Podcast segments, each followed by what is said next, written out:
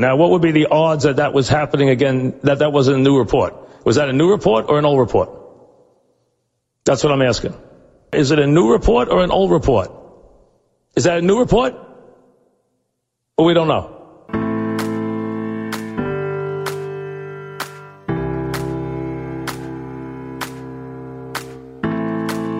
When a seasoned sports fan teams up with a millennial, opinions may vary, but the debates assuredly won't disappoint. Check your sources. It's New Report, Old Report. Here's your hosts, John Lund and Al Renato. Well, Al, another exciting week in athletics. The college football national championship teams have been decided. We're a week away from deciding who makes the N F L playoffs. The N B A regular season continues to have its drama and scoring rates that we've rarely seen before in the National Basketball Association. And a Happy New Year to you.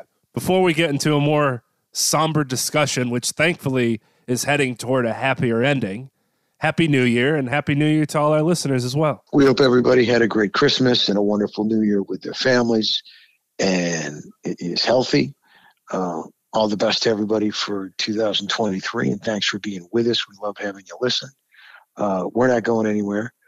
And hopefully uh, the news that we got today uh, is going to continue to improve and bring everybody's spirits up for the new year. And I'll let you take it from there. Thankfully, in speaking about Damar Hamlin, the Buffalo Bills safety that collapsed on the field on Monday Night Football in front of millions of viewers, this was a heavily touted game between the Buffalo Bills and the Cincinnati Bengals on seemingly every E S P N platform available.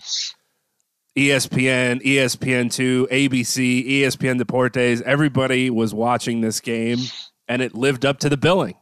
From when the schedule was released, this was supposed to be one of the games of the season, and both teams came into it with resumes that had it as that.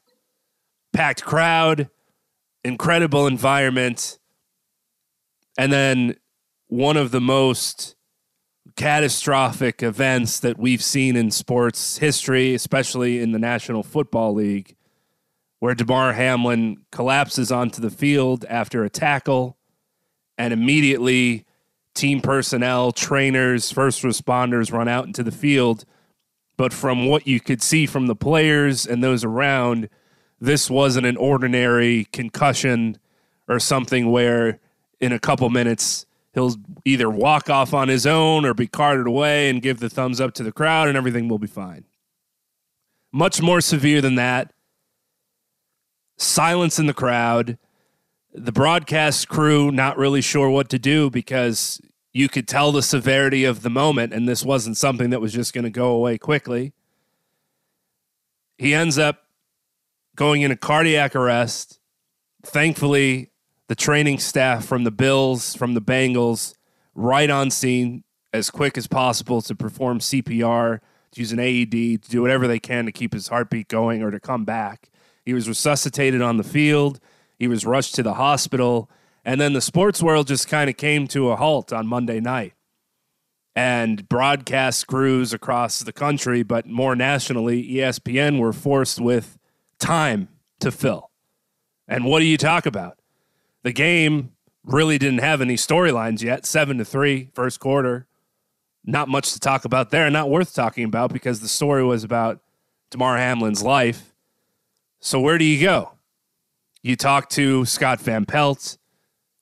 You talk to Ryan Clark. You try to make sense of the situation the best you can, but you're afforded so much time to have to do so. Joe Buck and Troy Aikman on the broadcast can only say so much from what they saw. Lisa Salters on the field can only say so much from what she saw. But for the situation that everyone was put in in that moment, I thought they handled it as brilliantly as you can for something that you can go to school for for your whole life and prepare for your whole life. And in a moment like that, you can't prepare for anything from what we saw on Monday night. Thankfully, though, as days progressed, and everyone seemingly has been waiting on bated breath for news, more positive things have continued to come out from the situation and the rec- incredible reporting by some of the people still on the boots on the ground at these places. Coley Harvey has done an absolutely tremendous job with E S P N, keeping everybody abreast of the situation. I don't think he slept in four days. But we have information slowly coming out from the family, released by the Buffalo Bills. The medical personnel at the hospital did a press conference today to give more information, but from the latest is that Damar Hamlin is now able to communicate through writing and ask the doctors who won the game on Monday night. They answered to him, yes, Damar, you won. You won the game of your life.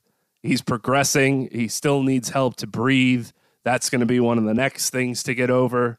But all the news is, per the physicians, there's been improvements over the last day. And while he's still critically ill, he's demonstrated that he appears to be neurologically intact. His lungs continue to heal. He's making steady progress. He can move his hands and feet. And things are slowly but surely at least moving in a direction that's a lot less dire than it was on Monday night into the sports world. So a lot to get into on the story, how it was handled, what the N F L has decided to do. But Al's been watching football for a long time. There's only been one other instance of a player actually dying on the field. The only instance of it happening, nineteen seventy-one, Charles Hughes with the Detroit Lions. I know there was a lot of people saying, we've never seen anything like this before.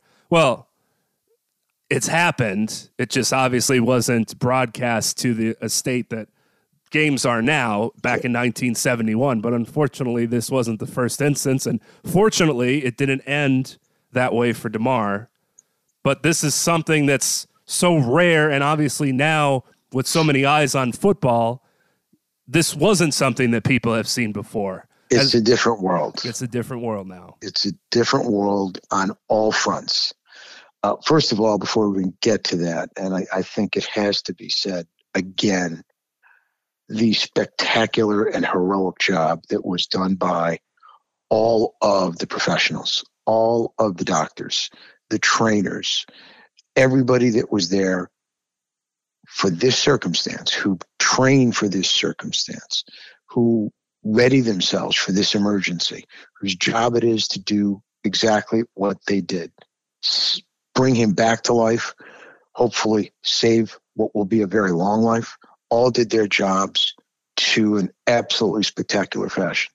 This kid was uh, obviously in incredibly serious condition. His heart stopped, and you could see from the players that it was incredibly serious. We didn't see much of anything because of the way they circled uh, around him, and obviously the doctors and the trainers and the emergency personnel were hovered around him and doing their work.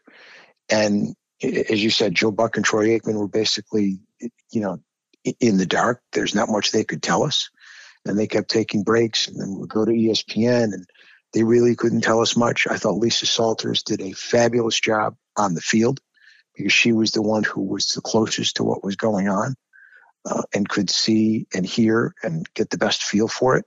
And you could see how she was moved and trying to keep her composure. Uh, but I thought that she was brilliant. And it's just you know, all the talk and the criticism and the second guessers of the N F L um, just don't realize, I think, you know, how unique the circumstances were. This has happened once. It happened when I was thirteen years old in nineteen seventy-one. And the player was Chuck Hughes. It's number eighty-five with the Detroit Lions. It happened in a, and remember, you know, all games are nationally, te- all, all games are televised. But this was a regional broadcast. It was the Bears and the Lions. It was early in the season. It was late in the game with a couple minutes to go, a little over a minute to go. He made a catch, took a hard hit, went back to the huddle.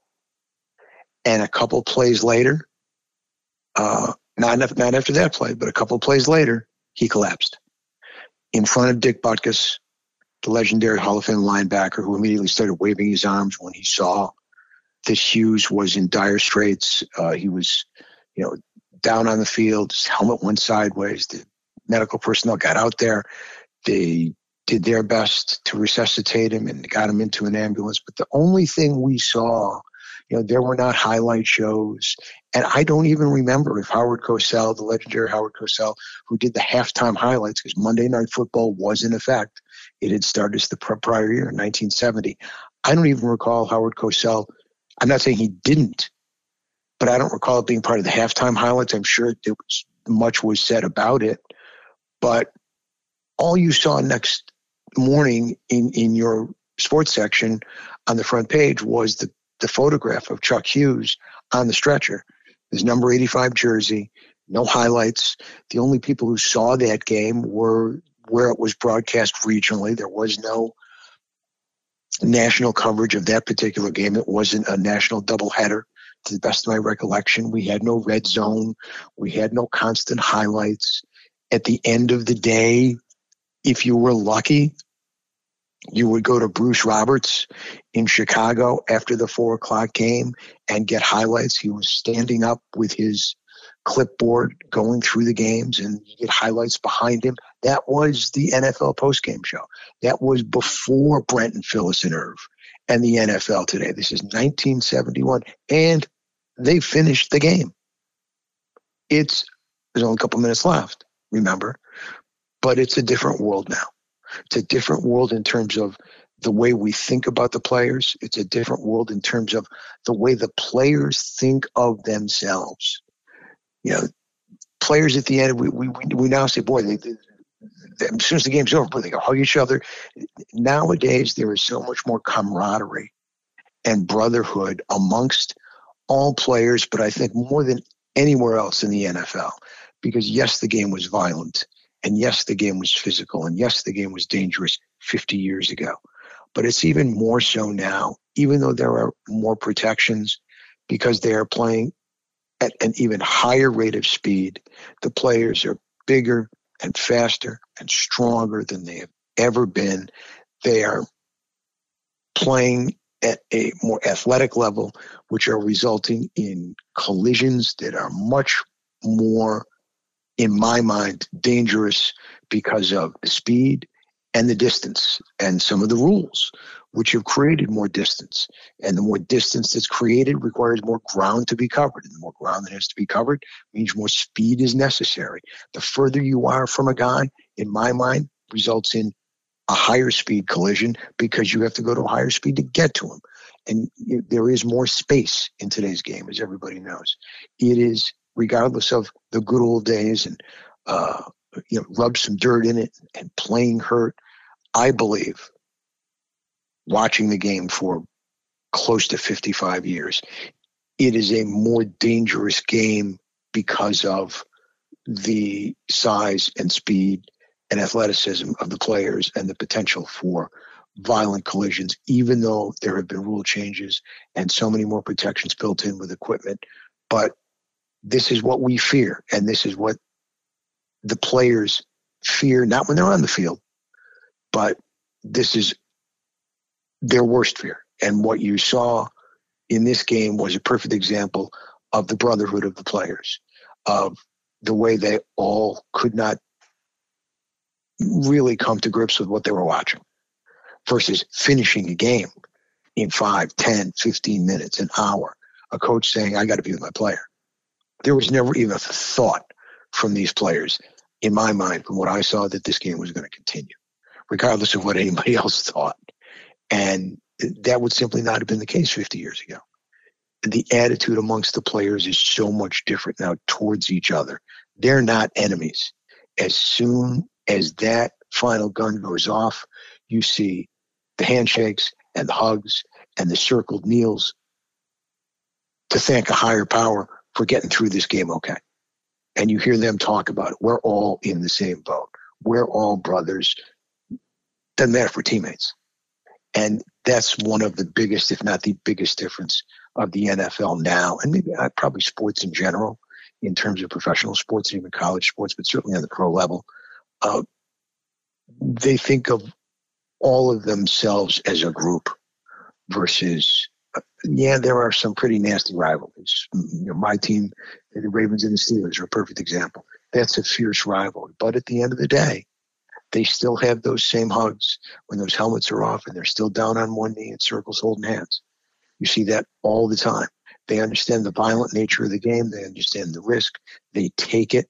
They're willing to do it for a game that they love to play and to earn potentially a great livelihood for however long it may, may be in their profession, pretty short. But the point is they know what they're in for. And they know when they get through it, okay, there's a lot to be grateful for because it's a huge risk. And you see it more and more and more with each passing game. And it was not more evident than what we saw on Monday night. And uh, the fact that this kid is showing great signs of improvement is a breath of fresh air for everybody. It makes everybody feel better because literally it, he had the whole world watching, not just the sports world. But the whole world was watching and hoping and praying from every corner. And, you know, I talked to Chris Russo today and I told him, look, you know, I'm from upstate New York, born and raised in Rochester. I'm an upstater. And it's ninety miles down the road from Buffalo. I spent half my life there. We're a hardy bunch. Those people have been through a lot. They had one of the worst snowstorms, if not the worst snowstorm in the history of, of the city. Lost a lot of lives, and they come fighting back. And those people were out there at that stadium praying for this kid. And everywhere you look, the support's coming in for his GoFundMe foundation. You know, it just goes to show you that, yeah, there's a hell of a lot more assholes in this world than there are asses, like my father taught me a long time ago. But despite all the fighting that goes on and that we can't elect the Speaker of the House in eleven tries, and people fight over everything, there are still things that we can come together over, and there are still things that show there's a hell of a lot more good people out there than there are bad. Yeah, there's a lot of there's a lot of dirtbags, there's a lot of scumbags. But when you count them up, the yeas have got it over the nays. And this is an example of that, what sports brought out. And so far, so good in terms of his recovery. Everybody's hoping for him, everybody's rooting for him, everybody's praying for him. And, uh, you know, this game became an afterthought. Those who are so bent up on playing this one game to determine standings and seedings, you know, we we played a shortened season because of COVID in baseball, and everything was neutral fields, and we got through it. You know, people forget fifty years ago, the undefeated Miami Dolphins, because of the system, not because of anything unusual, just because of the system.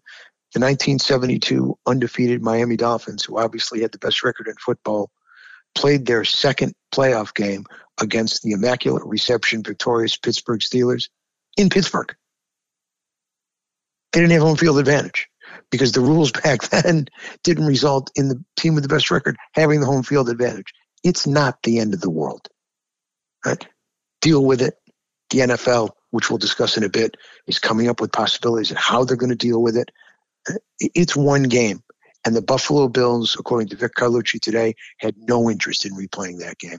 And that should be the most important element of it. If the Bills don't care, all right, about the issue of playing that game to possibly be the one seed, to have home field throughout, then it's good enough for me that that game didn't have to be played. Agreed. I don't know why you wouldn't want to distance yourself as far away as possible from that game. Suiting back up in the uniform, having to go out and see the Bengals again with everything fresh in your mind, that being your first game back on the field after what happened, no thanks. After they potentially had to pull a Space Jam and say, we're not going out there to play, when some of the only information we were able to get on Monday night, as sparse as it was, about what do they do now? What discussions is the N F L having about to cancel this game immediately? Are they going to have them come back out? We heard that there were discussions, and this happens with injury. So to not know the severity necessarily of the injury to Damar, the protocol usually is once the player gets taken off the field, it's usually you got five minutes to kind of warm up and get back at it. I mean, as cruel as that is to say, that's just kind of how it usually is. And that's what we heard was the discussion for this scenario too, because it's never happened before. I mean, what else are they supposed to say? So we see Stephon Diggs on the sideline trying to get his guys going, like Ray Lewis style, amp them back up, pull them back into the game, because you can't have that on your mind if you're going to play football, as cruel as that is to say. But it didn't work this time. Players weren't interested. And I don't know if it was the players that made it clear to the coach, or the coaches just had the sense to come together and say, or if it was both, that we're not playing this game. You looked at Sean McDermott's face and even Josh Taylor's face throughout the scenario early on. You could tell that they were seriously concerned. And it, it looked to me like the last thing on their minds was, you know, we have to get ready to go back out and play. They were in, con- you know, in, in constant communication. Uh, you know, McDermott got in the middle of his team, is down on one knee with him. Taylor was in the midst of the entire scenario as well, you know, talking to McDermott, because obviously it's something that involved both teams. They were both on the field for it. Uh, you know, obviously, you know, not everybody knows this particular player, but you know that there are guys on the Bengals that know him. There have to be, uh, because, you know, guys know each other throughout the league, whether they're playing each other in college, uh, as teammates or as opposition, uh, high school, camps, et cetera. So there's a much greater, another thing that's changed from, you know, all those years ago, much more familiarity, which I think also breeds that bond. These guys know each other for a much longer period of time, and the opportunity to know and be friends with a particular player is there for a much longer period of time than it was years ago, because you meet much earlier. You meet at, you know, camps at an early age. You meet on Uh, you know, all-star trips. Uh, you meet when you make, you know, trips to visit schools. You meet in all-star games. Uh, high schools play all over the country now. So the opportunity to be familiar with, you know, a, a guy who you otherwise years ago wouldn't know until he was either a college teammate or a pro teammate is much greater. And thus it creates the, the chance to have more knowledge and understanding of a guy and be friends with a guy and build a bond with him. So you saw that both teams, you know, the Bengals, you know, obviously, you know, their leader, Joe Burrow, obviously concerned. He and, you know, Josh Allen with each other pretty much the entire time, you know, talking, uh, you know, consoling each other. And it, it was really the same kind of scenario you saw between the coaches, who I thought showed that that's why they're leaders, both, both guys for both teams. That's why that guy's the coach. That's why that guy's the quarterback. That's why that as the coach, he leads the team. That's why most guys look to the quarterback as the leader of the team. And both of these guys are for their teams. There's no doubt about that. And they showed it the other night. And of course, the, the N F L denied that that five minute warm up call conversation happened. Troy Vincent came out and said that that never happened. And of course, the fans find it hard to believe the N F L for things because of their track record. So we'll never actually know what's being and I, said and on I, the phone. And I don't, I don't care. I think yeah. that's too many people making noise about something that is just, you know, of of no force and effect and had no impact on this situation at all. And I don't want to use, I hate to use the term because it's so often used today, a fluid situation. No, it wasn't a fluid. This was an emergency situation. And, it, you know, you You just you, you, you one step at a time, right? You know, you you there's no set way. There's no set way to roll on this. We don't know what goes into having to cancel an N F L game. Like, who needs to be told about it? What needs to shut down? How do you get all the fans out safely? I'm not like offended that it took them close to an hour to finally make the decision, because I don't know what goes into a decision like that. Obviously, well, you well, see it happen. We're at home. We think, well, they can't play this game. Okay, of course. But how do you, you make you, that decision? I don't know. There, there and, and there are circumstances to to deal with this situation under a different fact pattern. We've got weather. All right? We've got an issue with, you know, lightning. We're going to delay the game. We've got an issue with a storm. We need to vacate the stadium. We've seen those type of situations before. We've got a, we've got an issue with uh, the structure where it might be at risk. Uh, so we've got to vacate the stadium. We've got scenarios of you know, bomb threats. We've got to vacate the stadium. We've got an earthquake. We got to vacate the stadium. Different sport. We've seen it. World Series. All right. Um, in that case, nobody go anywhere. Best place to be is right here. Uh, you know, COVID. We, we've seen plenty of scenarios, but we haven't seen one where a game had to be stopped because of players. And again, we're talking about a life and death scenario. Uh, and not a player who was revived on the field, not a player who we were waiting to see, as, as difficult as it may think about movement, the thumbs up, our concern about paralysis. Here we had no idea because, again, you know, we just saw, and I'm not going to call it an innocuous play because to me, none of these plays are innocuous. All right. I get hit like that. I'm never getting up. But it looked like a normal play. Uh, but obviously, you know, he's hit flush in the heart area with a helmet uh, through no fault of anybody's. Simply, you know, T. Higgins, you know, running with the ball and the kid trying to tackle him and resulting in that collision, not a head down, not helmet to helmet, not the kind of play that is got any reason to be legislated out of the game. But not something that when we saw it, oh, yeah, that must be what happened. No idea. Except this kid's not getting up. And he's not moving. So let everybody do their job. We'll figure out what we're going to do when the time comes to figure out what we're going to do. Play it by ear and make it up as you go along. And that's fine by me. Just take care of the kid. And we'll worry about everything else later. And that's all that matters. And that's what the N F L did. And as you know, from listening to me for forever, nobody's more critical of the N F L than yours truly. All they care about are dollar signs. In this instance, dollar signs played no role. All that mattered was taking care of this kid. And that was first, it was foremost, everything else. It wasn't even secondary or tertiary. Nothing else mattered. That's the way it was treated. Kudos to everybody involved because it was a spectacular job by everybody in taking care of this kid when his life was literally on the line. Nothing else mattered. And the trainers, the doctors, the first responders, everybody on the scene that helped save his life. The assistant athletic trainer for the Bills, Denny Kellington, was the one that provided the immediate care and had to administer C P R. I mean, you can practice all that stuff as much as you want. You can get C P R recertified year after year. You can go through your classes.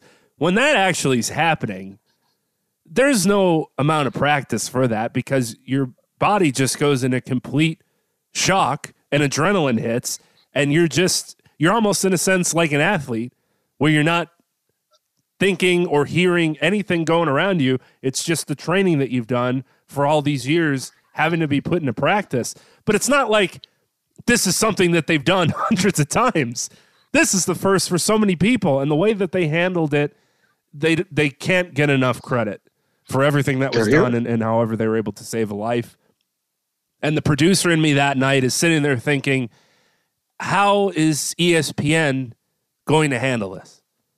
Because we mentioned before, the spectacle of this game and, and how many eyes were going to be on it. The Manning cast was happening. It's on national cable on A B C. And now you have this situation where you become a news network instead of a sports network. So how long do you report on this story? Scott Van Pelt and Ryan Clark, I thought, were phenomenal in the moment.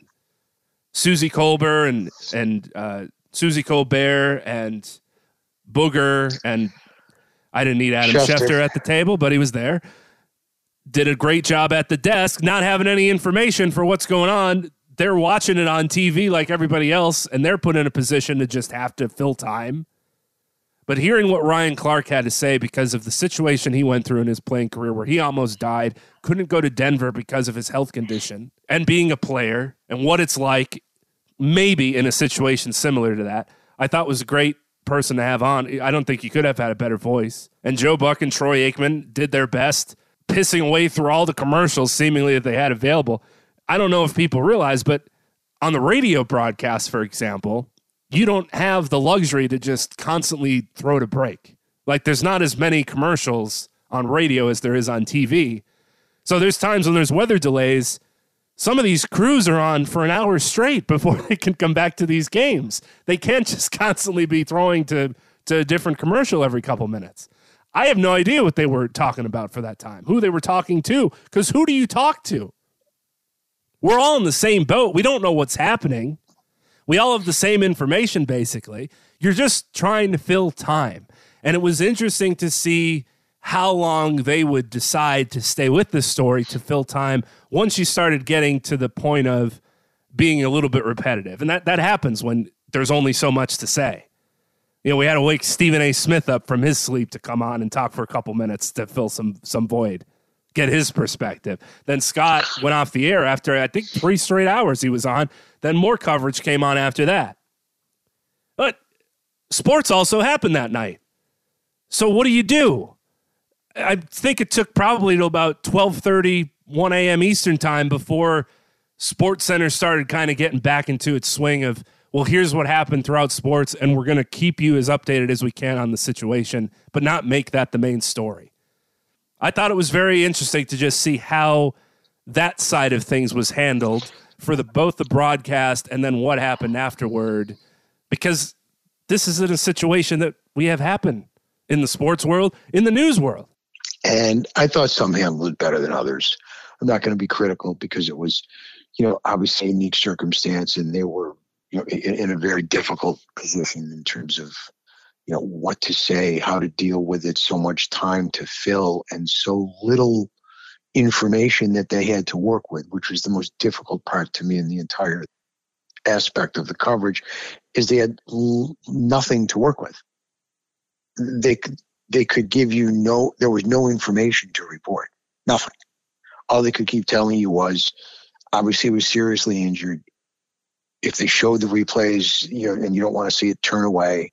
Uh, it wasn't that graphic um, to begin with, but if you don't want to see it, uh, you know, turn away or not show it, uh, and continually describing the concern for the player and obviously his family, and some more than others in terms of having firsthand knowledge, like Booger McFarland, who played, you know, obviously uh, N C double A, N F L, L S U, Tampa, world champ, who said he had never gone through anything like that, never experienced anything like that, and Susie Colbert and Schefter. And then, you know, obviously, to me, the most compelling aspect of it in terms of commentary was from Ryan Clark, who had very, very serious slash life-threatening injuries uh, when he was with the Steelers and wound up in the hospital.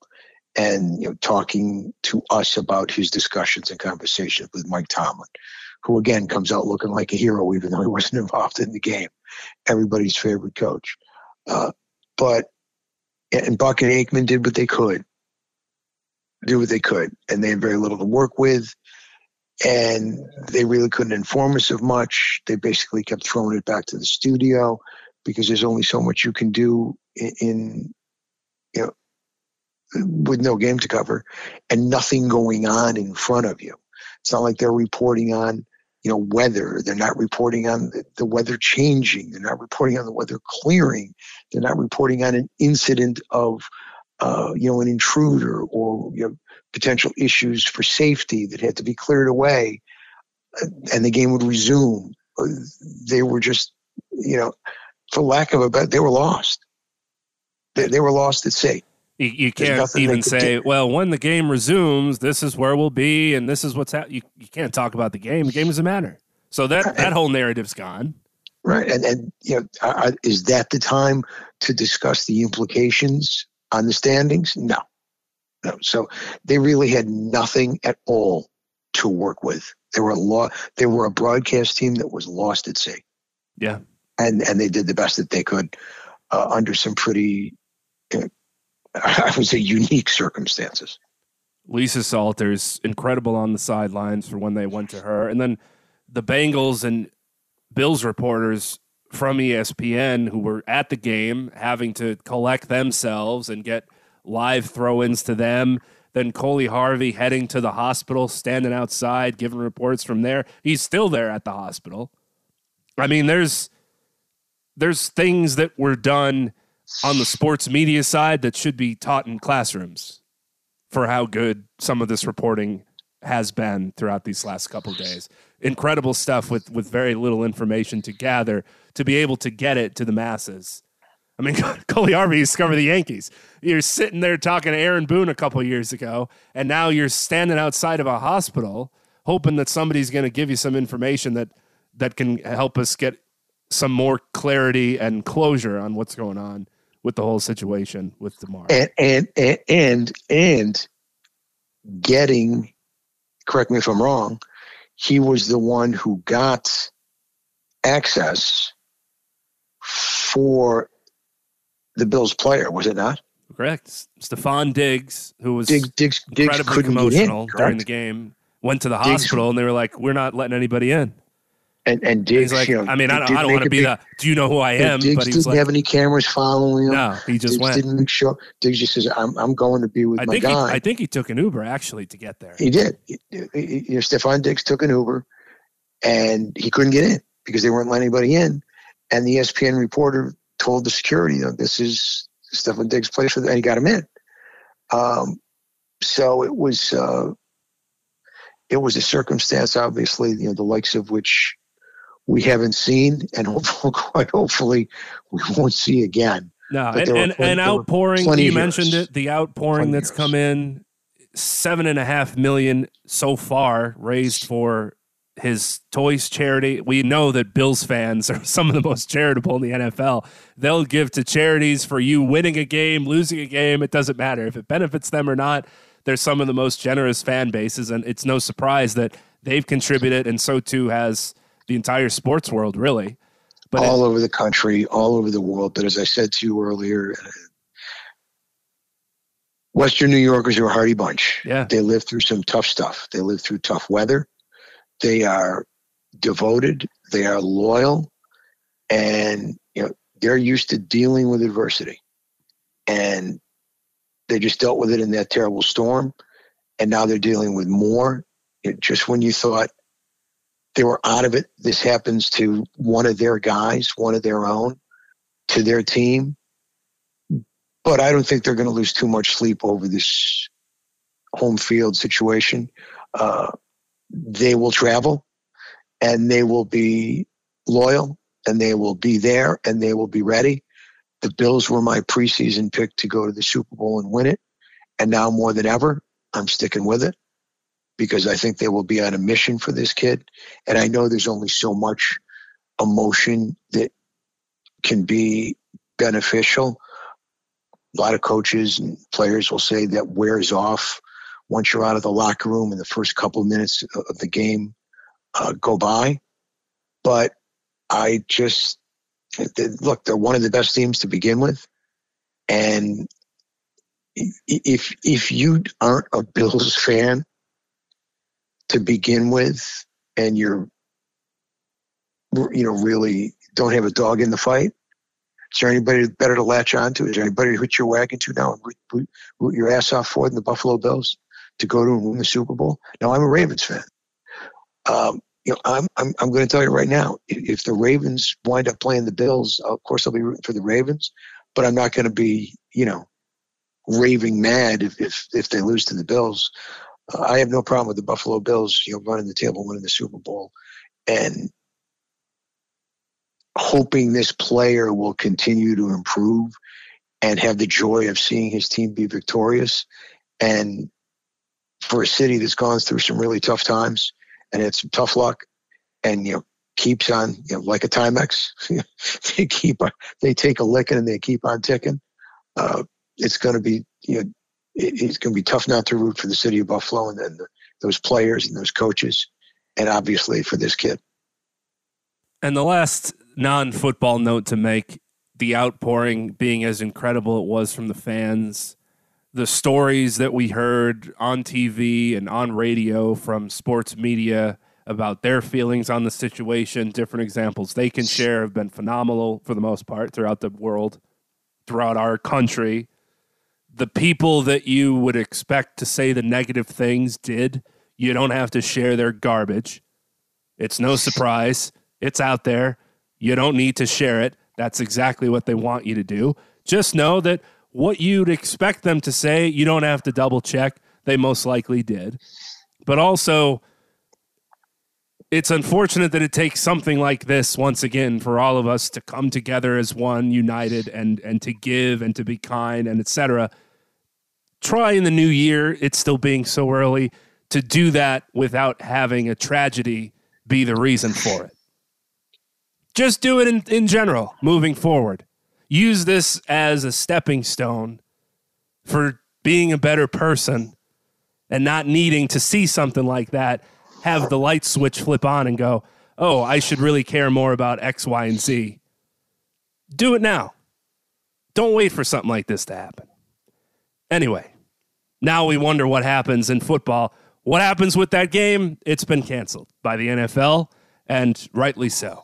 So now they have to come up with solutions. How do they decide the rest of the way, how the playoff scenarios will look? And it'll be something that's discussed for the next couple days. By the time you hear this, they'll probably have a final discussion, but just based on entering week seventeen, the Bills were tied with the Chiefs for the best record in the A F C, although they hold the head-to-head tiebreaker. Cincinnati trailed both teams by one game, but would have held the three-way tiebreaker. Correct. So the Bengals, now the A F C North champions, beat the Chiefs in week thirteen, a rematch of last year's A F C championship game. So because of the canceled games, the league owners are going to vote some of the scenarios that could happen dependent on week eighteen outcomes, which is if Buffalo and Kansas City both win or tie, a Bills-Chiefs championship game would be at a neutral site. If Buffalo and Kansas City lose and Baltimore wins or ties, a Bills-Chiefs championship game would be at a neutral site. If the Bills and the Chiefs both lose and Cincinnati wins, a Bills or Bengals versus Chiefs championship game will be at a neutral site. The potential neutral sites have yet to be determined. If Buffalo and Kansas City both win this weekend, the Chiefs get the bye. So, and lastly, that's probably one of the easiest scenarios. Just have them both win, get the bye done. Okay.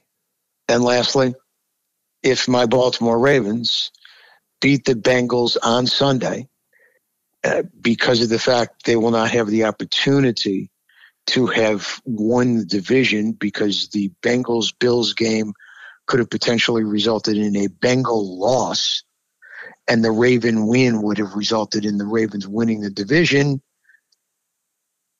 The Ravens-Bengals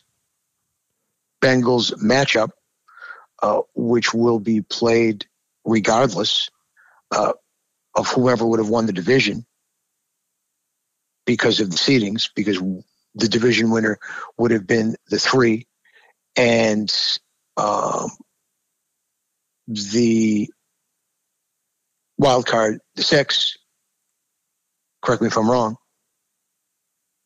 the home field will be decided in the coin flip. That's right. The good old N F L coin flip, Al. It's decided many a thing in its lifetime in the league. Because that will be a Three, six matchup. Is that correct? Yeah. Right, because the Ravens will be eleven and six. The Bengals will be eleven and five, and the opportunity for the Ravens to have won the division at eleven and six, had the Bengals lost to the Bills and the Ravens beaten the Bengals to win the tiebreaker, will not have the opportunity to take place because the game's not being played. So what they're doing is they're taking all the possibilities that could have resulted from the Bills and Bengals game being played, and whatever those results prohibit because of that game not being played, they are trying to rectify that by either coin flips or neutral sites. Right. And the good thing is for the three teams that we're talking about, obviously, they're all getting in the postseason, which is the most important thing. Fans will obviously argue the most important thing is get also getting the bye or also getting home field. You're in, at least. And as I said before, um, you know, I know home field is important, but they've gotten around this before. Right. Uh, i e nineteen seventy-two. But the other aspect of it to keep in mind is irrespective of the home field, it's not affecting the number of games being played. It's not affecting rest because, you know, you're canceling the game. Uh, nobody's getting an advantage with an additional bye. Nobody's getting an additional week off. What I do like is that, um, you know, they're playing. They're playing these games knowing now that this game is not going to be played. Yeah. So everybody still has something to play for. The Bengals have not clinched the division. They may have by playing less games, but as we just said, if the Bengals lose to the Ravens, then that division is basically going to be decided by a coin flip. Correct me if I'm wrong. Yeah. So everybody has something to play for going into Saturday's games. You know, if you're Kansas City, I don't want to hear any griping. You're going to Vegas. Go in. Right. Go in. All right. And, you know, you struggled against crappy teams as it is. And you always get the home field as it is, to your credit. But, you know, if you find yourself in a scenario where, you know, you're not having the opportunity to get home field because you lost to Vegas in the last week of the season in your crappy division, I don't want to be a bitch. Uh, there's unique circumstances. Go to Vegas and win, which I don't think they're going to do, by the way, because uh, I think Vegas is going to be playing in their Super Bowl. They're going to be playing for all the marbles, and that's what I would do if I was Josh McDaniel. But regardless, that's for, you know, a, a later conversation. But I, I like the fact that they are keeping all of the games that were supposed to matter this weekend still of import versus, okay, the game's not going to be played. Cincinnati wins the division. Now they may call them. I don't. I don't see if, if they're going to do what we're thinking they're going to do. Then I don't know how you can call them the division champ because the division champ gets home field. You know, so you're telling us that if this gets created by Baltimore beating them, then the division champ's going to be decided by a coin flip. Correct me if I'm wrong. It will. It's going to make for an interesting banner at the stadium if this is how it happens. Because because you're going to call you're going to give them the home field via a coin flip, right? But I, you're probably not going to call them the division champ because they're not going to have the better record, but they're also going to have two wins against Cincinnati, and the reason they don't have the better better record is Cincinnati played one less game.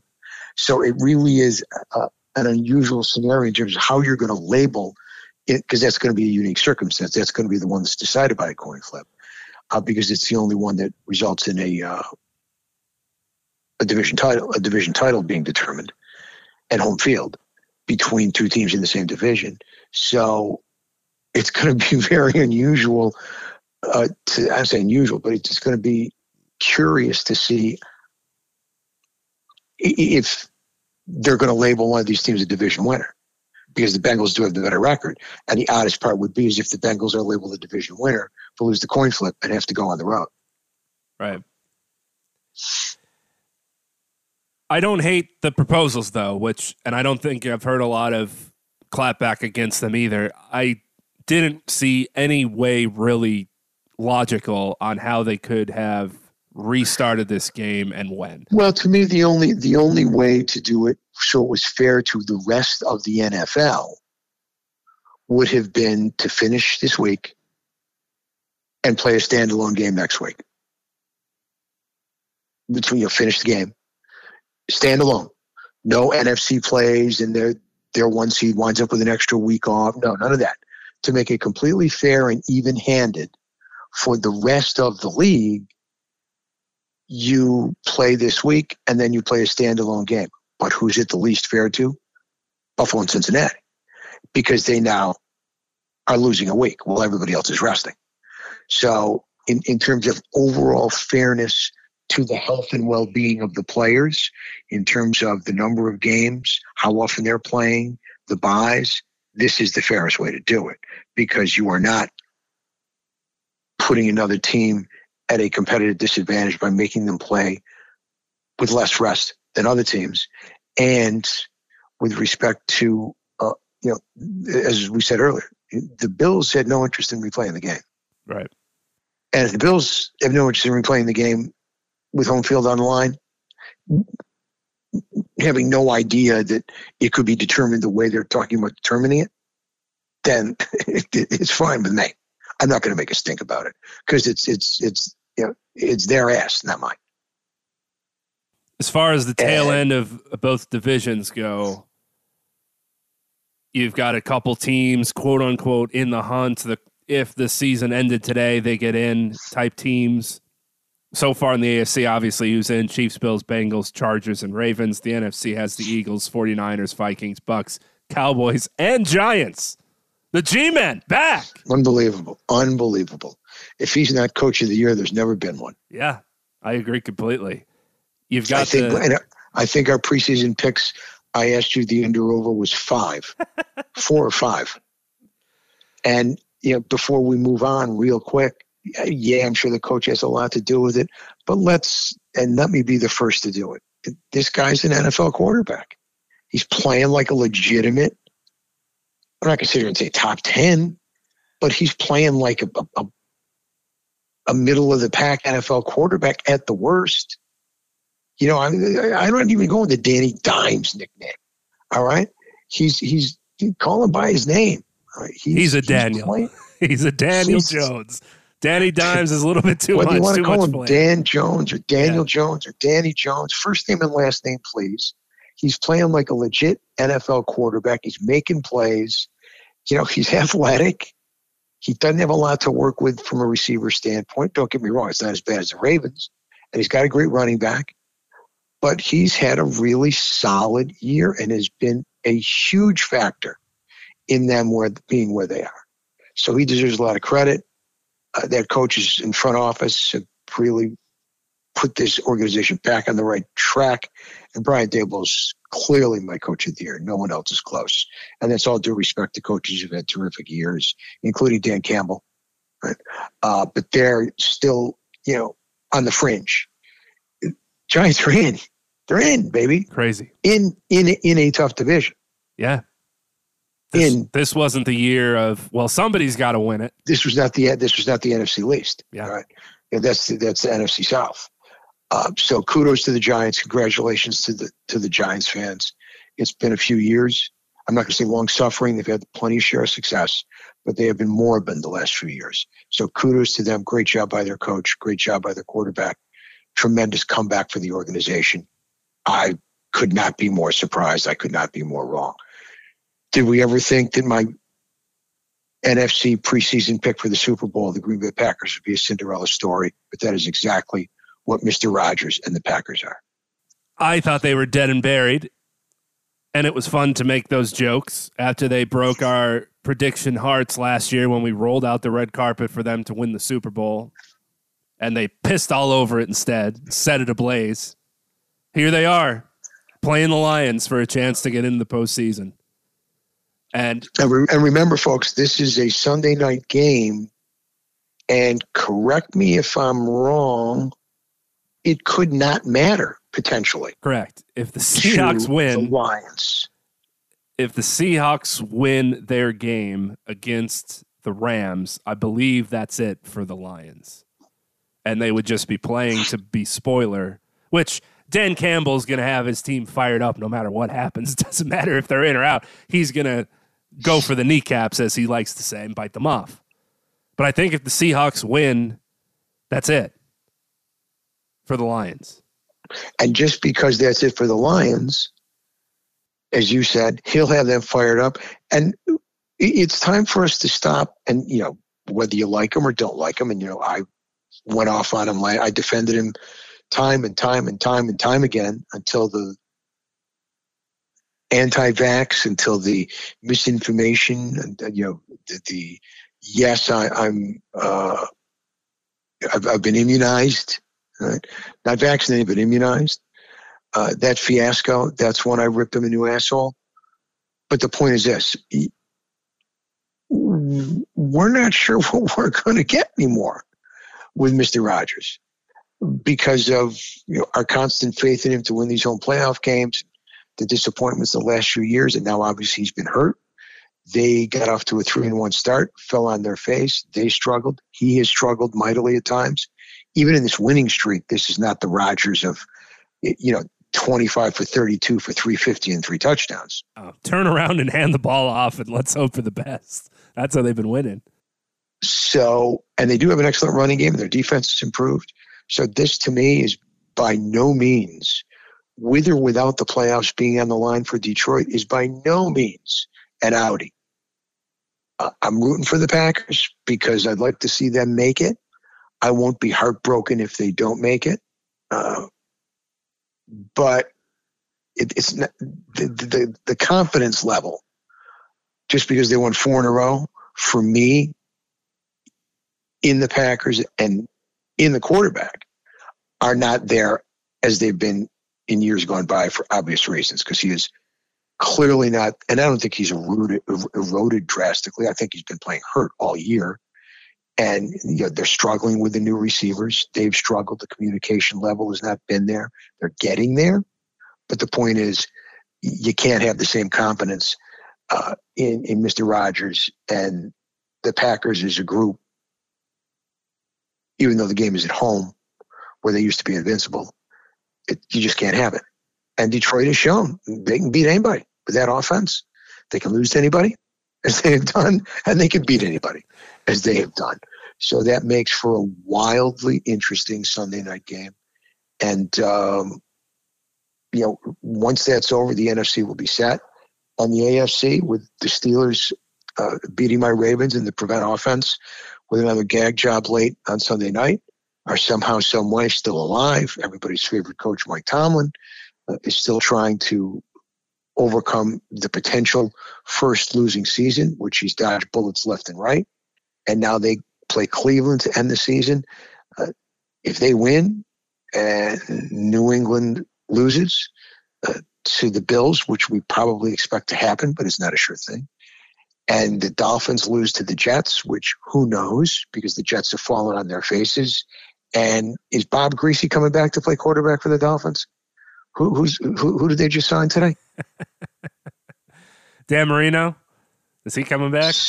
So, you know, you don't know with the Dolphins, uh, with Tua out and with Teddy Bridgewater out, and the Jets haven't won a game, you know, in forever. They have fallen hopelessly out of the playoffs after a great start. And uh, Pittsburgh, it's got a shot. It's got a shot. What, what, what needs to happen is a, not a remote possibility, it's a distinct possibility. The, the Jets could find a way to garner some offense. Dolphins have been struggling, obviously. Mike Glennon was your and, answer, by the way, for whom they signed today. I'm sorry? Mike Glennon, Mike Glennon is the answer. The mad, yeah. The second coming, the, the, the quarterback version of the Mad Stork. The longest okay. neck, I think, in N F L history, yes. Yeah. yeah. Um, so...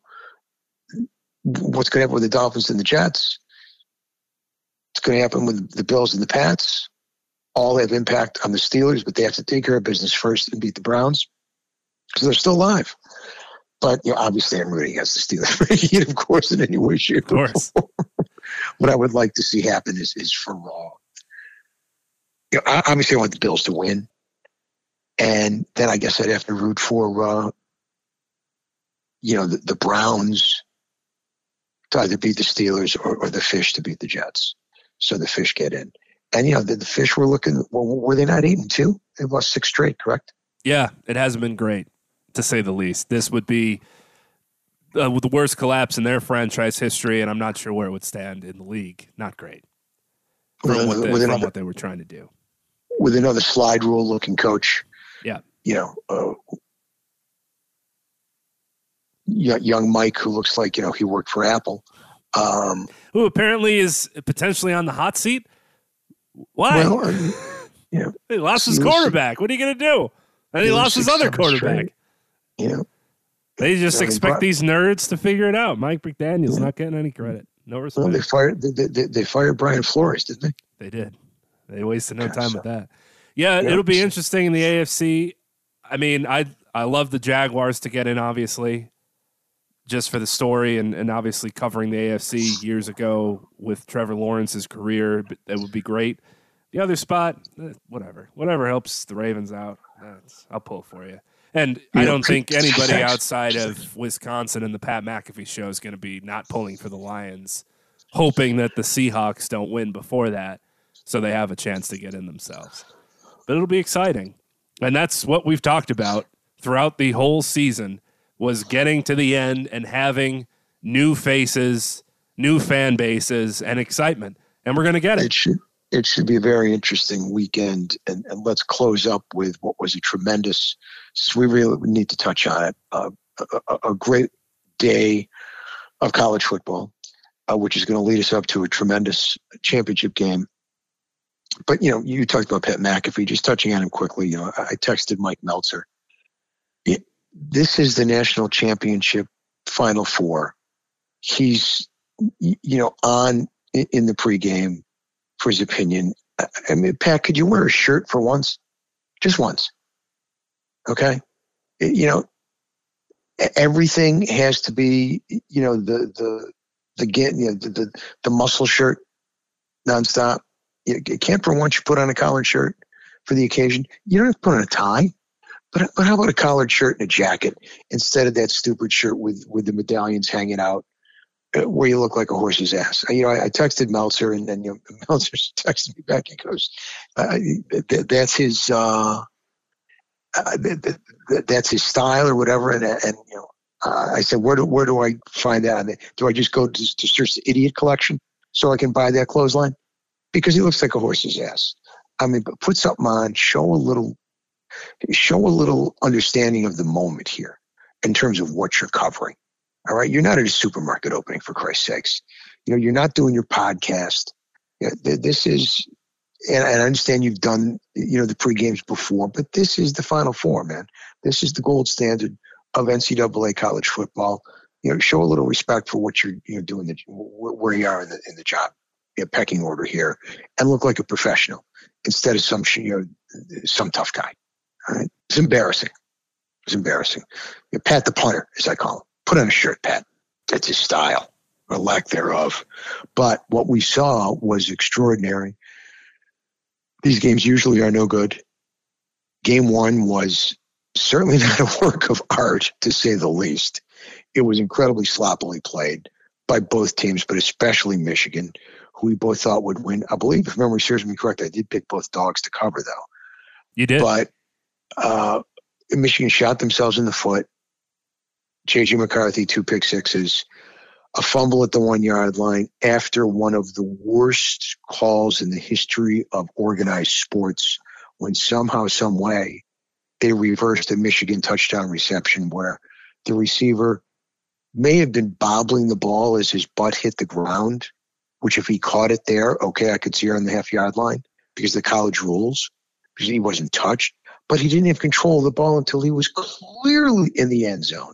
How that wasn't a touchdown, I have no idea. They put it at the one-yard line, and, of course, Michigan fumbles on the next play, and they get no points there. They get no points on their first drive, where they ran an asinine Philly special, which had no opportunity of success. Two pick sixes. Um, It was just a nightmare, and yet there they were, down one score with a third and ten for T C U, and lo and behold, uh, you know, they blitz when they probably shouldn't have, and little toss out to Quentin Johnson, Johnston, excuse me, my guy, the beast, an absolute monster. After the catch, long, tall, fast, strong. Catches a little pass to the outside, against the blitz, makes one guy miss. off to the races. Uh, Michigan did come back and score and got the stop, but only with about fifty seconds to go and no timeouts. And they could not uh, pull the rabbit out of hat there. So T C U stuns Michigan, and they are playing for the national title, and they are playing the defending national champion, Georgia Bulldogs. Give me your synopsis of that game, which was a thriller and ended literally at, depending upon what countdown you were looking at and how you want to term the, the end of the game. Uh, for our purposes, the game ended, I believe, two to three seconds before the stroke of midnight when that missed field goal hit the ground. First of all, I've been trying to tell you people about T C U for most of the season. If you believe in the phrase, know a lot about a little or a little about a lot, what always confuses me about college football fans is even if you're not watching the Big twelve or you don't care about the Big twelve or you don't think they match with the S E C or the Big ten, you would think you would at least know about its best team just to kind of make yourself a little bit more well-rounded. Oklahoma's not that anymore. That used to be an easy one to cross off. There was a time Texas was. That was an easy one to cross off. If you're still looking at Oklahoma and Texas for the two teams you should know or care about, do not. Plus, they are soon leaving. The team this year was T C U. Just turn on a couple of games. Take a look at the roster. When Max Duggan, their quarterback, is sitting in New York for the Heisman and finishes as a runner-up, maybe take a look at some of his highlights. And Get by yourself the way, a little folks, familiar with the team. Just to interject, don't stop looking. Because so far, they've got three transfers coming in from where? Alabama. So, yes, they're going to lose a lot of players, but uh, they ain't going anywhere. Winning does a lot of help with that. And the narrative going into that game against Michigan where they'll be more physical than T C U, they've got the better line, they're going to run it down their throats, T C U can't match with them. How the turntables, to quote The Office, because it didn't take longer than a couple drives to see that T C U not only was as physical as Michigan, but more so than Michigan. The line was more physical, and they ran it down their throats. So for this Georgia game now, where the narrative is becoming, well, they should just be happy they got there. They're playing with house money. They'll never be able to match the Georgia speed, which is more than the Michigan speed is. Why not just take a step back and think, maybe this is a deserving team to be in the national championship game. And the thirteen and a half spread out that they threw on this game when both ended after midnight in twenty twenty-three, mind you, as you said, is preposterous. Have some class and some pride in yourself. thirteen and a half. And some people are saying, that's too low. It should be three touchdowns. Watch the fucking games, man. They didn't lose their star quarterback or wide receiver. They might not have their running back. We'll see. But the guy that had to play for him ran for one hundred fifty yards. Aren't you watching the games? There was only two on Saturday. You were probably asleep for the end of the second one. Be honest, everyone. You could watch the first game. Take a step away from the New Year's Eve party and just put right. a little respect on uh, T C U's name. Now, how about if you calm down for a second, Mister Big twelve, and take a step back and realize that, yes, they won. They were the better team, and they deserve to win. But Michigan gave up two interceptions for touchdowns.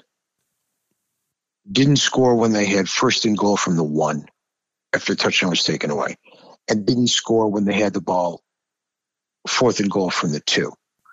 They easily could have lost that game by more than that spread because some of those big plays came into fruition because Michigan felt they were forced to blitz to try and make things happen and to, you know, cause turnovers, cause mistakes, which may not have been the case had Michigan not thrown two pick sixes and not not scored on a horrible call and then fumbled at the one-yard line after the horrible call. So in terms of the level of the two teams, if not for some very, let's call them freakish, unusual circumstances, uh, Michigan could have won that game by two touchdowns. They did not. T C U was the better team. T C U made more big plays. They made less mistakes, and they deserved to win. They were the better team. But you could see why the line was what it was. Sure. And Mister You could, Mister Mister Grande twelve. You can counter okay? with. So calm down. Max, calm down. Max Duggan's two interceptions that he threw were both tipped. The fumble at the end of the third quarter with two seconds left when they're just trying to run the clock out by DeMarcado. You never see that happen. They quickly scored after that. So Michigan had its lucky plays or bounces go their way. Okay, I will the, say the, that the, touchdown the, was absolutely ridiculous for them and, to overturn and that. that was after that was after one of the interceptions, by the way. Correct. So that interception led to no points. Now that that call on first and goal, I, taking T C U for granted early in the first quarter, like Jim Harbaugh did, hilarious. Philly specials, handing it to some dog instead of their main guy at the goal line, trying to get cute. What are you doing, man? Just score points. Be the bigger team. What are you afraid of? Very curious. And also, I understand that this would happen because you could get the sense, and rightly so, let's be honest, the broadcast expected Michigan to perform well and to eventually win the game. That's why when that touchdown didn't happen and Sean McDonough and Todd Blackledge thought it was a touchdown and complained and complained, we can't believe it. We go to the replay guy. He can't believe it. So you knew you were going to see it and hear it ten other times throughout the game, which you did. I'm going to defend Sean McDonough because Sean McDonough, first of all, obviously is another one in a long line of great Syracuse graduates to go on to fabulous broadcasting careers, Newhouse School, as he does refer to Syracuse as the Harvard of Central New York, and properly so.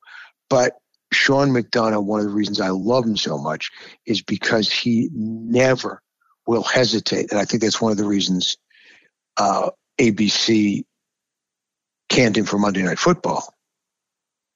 He will never hesitate to criticize the officials, whether he's doing college basketball, which he's tremendous at, Major League Baseball, which he's terrific at, or football, college, or pro. He will never hesitate to criticize officials. Or his never. own team, which was great this past season. Correct. And he was ripping Tino for his decision-making for a timeout call. Yeah, I, I do appreciate that. It was just funny kind of knowing it was coming. And then the storyline that they wanted to push for J J. McCarthy's parents, his girlfriend, how they had to get to the game and the trials and tribulations driving there. After this dude threw two pick sixes, you don't have to continue with what's on the script.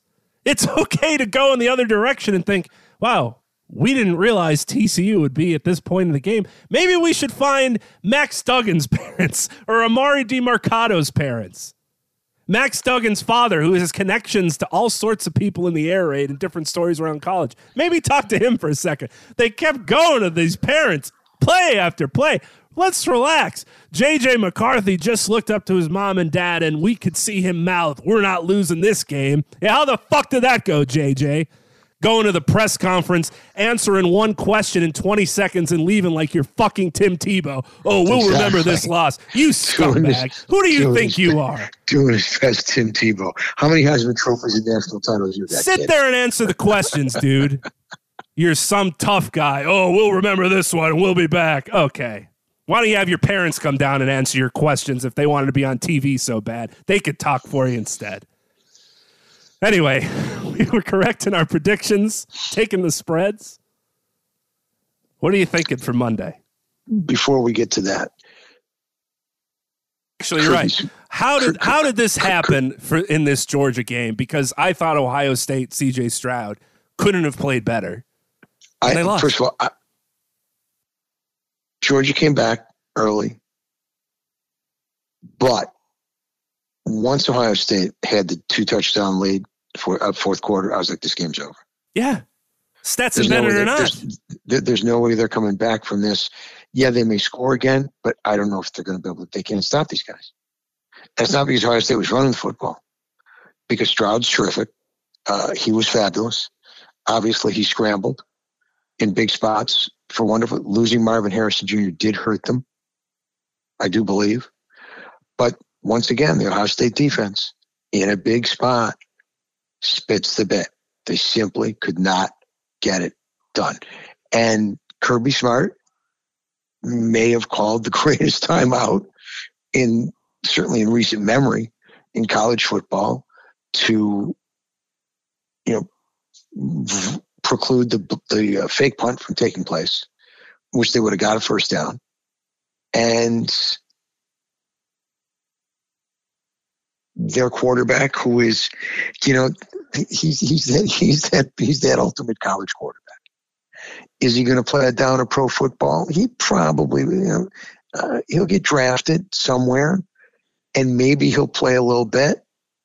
But this is the guy, you know, he's the little engine that could. He finds a way to beat you. Stetson Bennett, what is it? Stetson Bennett the twelfth, whatever it is, how many Roman numerals in his name. But the point is, you know, walk on, undefeated last year until they get smoked and he gets embarrassed in the S E C title game by Alabama. Then he plays great in the postseason. Been terrific all year. Throws a big pick in this game, but comes fighting back. Comes fighting back. Makes a couple bad throws. Then down the stretch, makes a couple. The ball he threw down the middle on the last drive against pressure that he threaded the needle on, which was a rocket. And then he comes right back with the touch throw for the touchdown. And they did this, remember, with very little contribution from their all-world tight end, who everybody thinks can be a first-round draft pick um, as soon as he's ready to go. And their other big tight end who got hurt because they don't have the mercurial wide receivers and game breakers, but they came up big when necessary. And then they take the lead. Stroud scrambles them down to a legitimate field goal attempt. You got a fifty-yarder to go to the national title game. I don't know about you. I thought the kid was going to make it. Timeout first, and now the clock is ticking on the new year. Do you change the channel from Miley Cyrus and Dolly Parton to the game? I never what even thought about it. Never even thought about it. I can't it. believe they, they didn't have a ticker on the side of the screen somewhere to just glad that or they like glad that stream. they didn't. Glad that they didn't. Aaron Judge come screens. in to take, take away the moment again. And I thought it was hysterical that as it was winding down, out of nowhere, Kirk Herbstreit just realized it was almost midnight and says, I'm paraphrasing, but didn't he say, it's thirty seconds to midnight? Yeah. I, I just realized, he's like, holy crap. And, and I didn't even realize. People said at the game, no one realized it either. Like there wasn't a eruption of no, like Happy New Year. It was the you, were, you couldn't take your eyes off it. I had no idea. And I thought the kid was going to make the kick. I really did. And even though I was rooting for Georgia, unless I have a massive rooting interest in these things, which wasn't huge there, I always feel terrible for college kickers. Unless it's a team like I despise or I might not like the particular kicker. I, I really feel bad when college kickers miss big kicks. Uh, a pros, you know, it's a pro. He'll be back. He's a pro. But you feel bad for the college guys. And that one never had a chance. Never had a chance. Never. And you don't see that very often. You know, with the college kids at the, at the you know, the big programs, yeah, they miss. But you usually don't see them miss that badly. The push one, the pull, he, this one, you know, as soon as it left his foot. As soon as it left his foot. And it, it's a complete opposite of effect of what happened with Jake Moody on Michigan.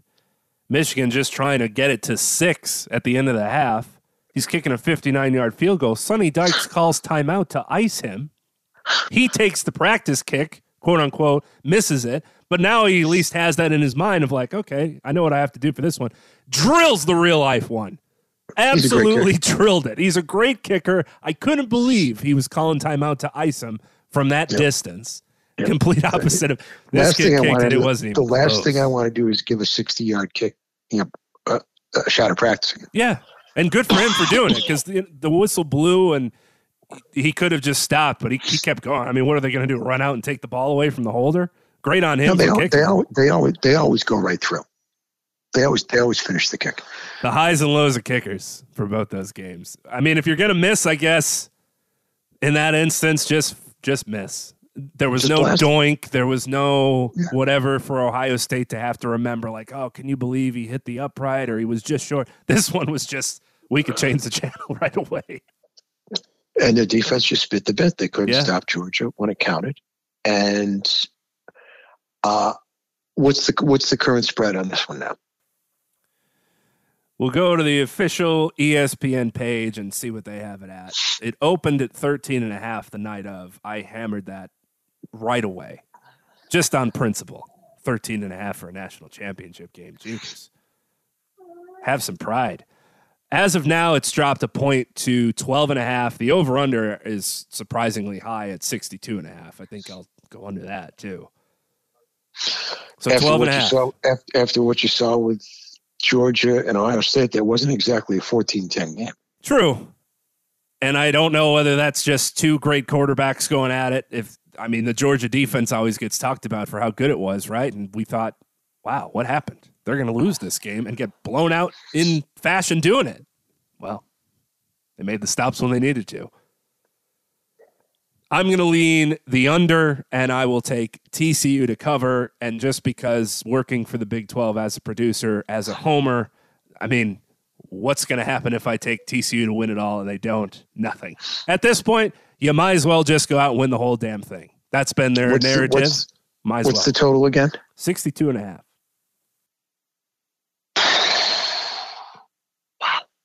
I think I'm going to go under as well. And I am going to say uh, Georgia thirty-eight, T C U twenty. I mean, this is this is a game that everyone's waiting for the ball to drop, no pun intended, on T C U. Like, this can't possibly T C U, keep happening, and Georgia's going to just be Georgia. I think the T C U, I'm not going to say, you know, Cinderella story comes to an end because they're really good. But they got a lot of breaks against Michigan. I don't think Georgia will make nearly those number of mistakes. And I think Georgia will do a better job at minimizing. I mean, they had some massive pick plays. Yeah, for scores. I mean, obviously the Quentin Johnston touchdown, and what was that, a seventy-yard touchdown run? He was seventy-six, seventy-seven. Marco DiMarcado was sixty-seven yards to the one, okay. And then Duggan just ran it in. They now they I, run I, that play. Remember against Kansas State, they handed it off twice at the one and got stuffed twice. Now they just have the backup tight end come and basically just carry Max Duggan the yard. It's incredible to watch.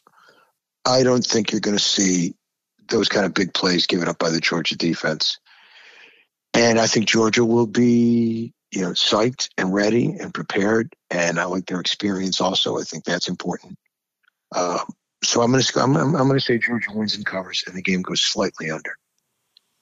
But my better plays here is Georgia laying the wood yeah. versus the under. I think both teams are really enjoying their storylines in the locker room, being able to say that we played nowhere near our best game. We could obviously play better on both sides. Here's where we made mistakes. And then they could watch the opponents and say, look at what they've done wrong. Let's exploit those things. And if Kirby Smart wins his second in a row, this is a program you and I both have been very critical of him over the years, the inability to win the big game. You know, blowing the big leads, you know, the, the fake punt that everybody in the building knew was coming, you know, it, it, your own forty-five or so, you know, against Alabama, which was like grasping at straws. And that just, fake punt play walked so that his timeout before the punt that he called could run, Al. See, he was just playing the long game for this Ohio State game. Things have a way of coming around. And, you know, as I said earlier, in the season, um, it is Kirby Smart's world right now, and everybody else is playing it. Yeah. Let's see if he can finish it off. Two incredible days slash nights of football coming with the N F L regular season ending and the college football season and national championship ending as well. And thank goodness the black cloud that was formed over football is starting to turn grayer and grayer, and we're getting to a better and place. And lifting a little bit. And lifting a little bit.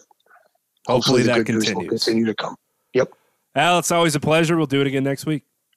Folks, from my partner, the great John Tiny Lund, I am Al Renato, a k a. Al from White Plains. Say a prayer for young Damar Hamlin that his recovery continues to be a speedy uh, one for him and his teammates. And we're going to see him up and around soon, which will be a huge inspiration and just as good a news as we could possibly get. And have a great sports weekend, everybody. We'll be back at eight p.m. Eastern time here on Sports Radio America. You can listen at sports radio america dot com and interact with the show there as well, or find us on the TuneIn app by searching for Sports Radio America. You can also follow John Lund under the same handle on Twitter at London Bridge. Thanks again for listening.